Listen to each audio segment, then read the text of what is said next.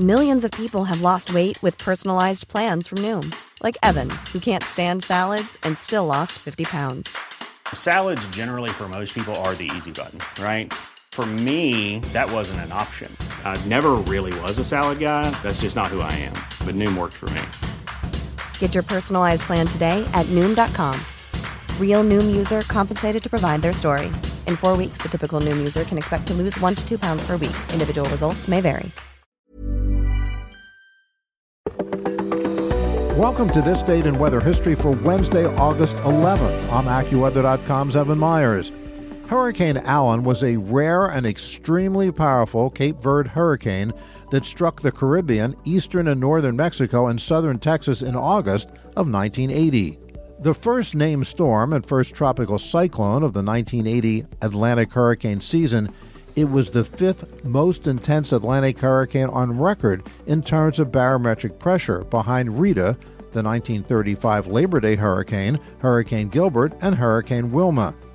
It was one of the few hurricanes to reach category status on the Saffir Simpson hurricane scale on three separate occasions, and spent more time as a hurricane category 5 storm than all but two other Atlantic hurricanes. Allen is the only hurricane in recorded history of the Atlantic basin to achieve sustained winds of 190 miles per hour, thus making it the strongest Atlantic hurricane by wind speed. Until Hurricane Patricia in 2015, these were also the highest sustained winds in the Western Hemisphere. In Texas, the storm surge was reported as high as 12 feet at Port Mansfield, though it might have been higher elsewhere along the Texas coast. A peak wind gust of 129 miles per hour was also measured at Port Mansfield. Tropical storm force winds in Corpus Christi, Texas blew roof gravel through the city, which led to substantial glass breakage to an 18 story Guaranty Bank building in the 12 story wing of the Safin Hospital. The storm caused seven deaths in Texas and 17 in Louisiana, most resulting from the crash of a helicopter evacuating workers from an offshore platform. Allen spawned several tornadoes in Texas.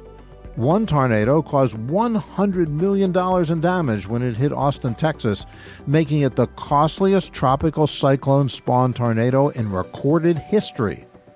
Overall, however, the storm caused limited damage in the United States due to its suddenly diminished power, and because its highest tides and winds hit a sparsely populated portion of the Texas coast when it came ashore on August 11th of 1980. Allen dumped 10 inches of rain, as high as 20 in some places in South Texas, ending a summer long drought during the great heat wave of 1980. And that's what happened on August 11th. Be sure to tune in tomorrow for a brand new episode and find out what happened on this date in weather history.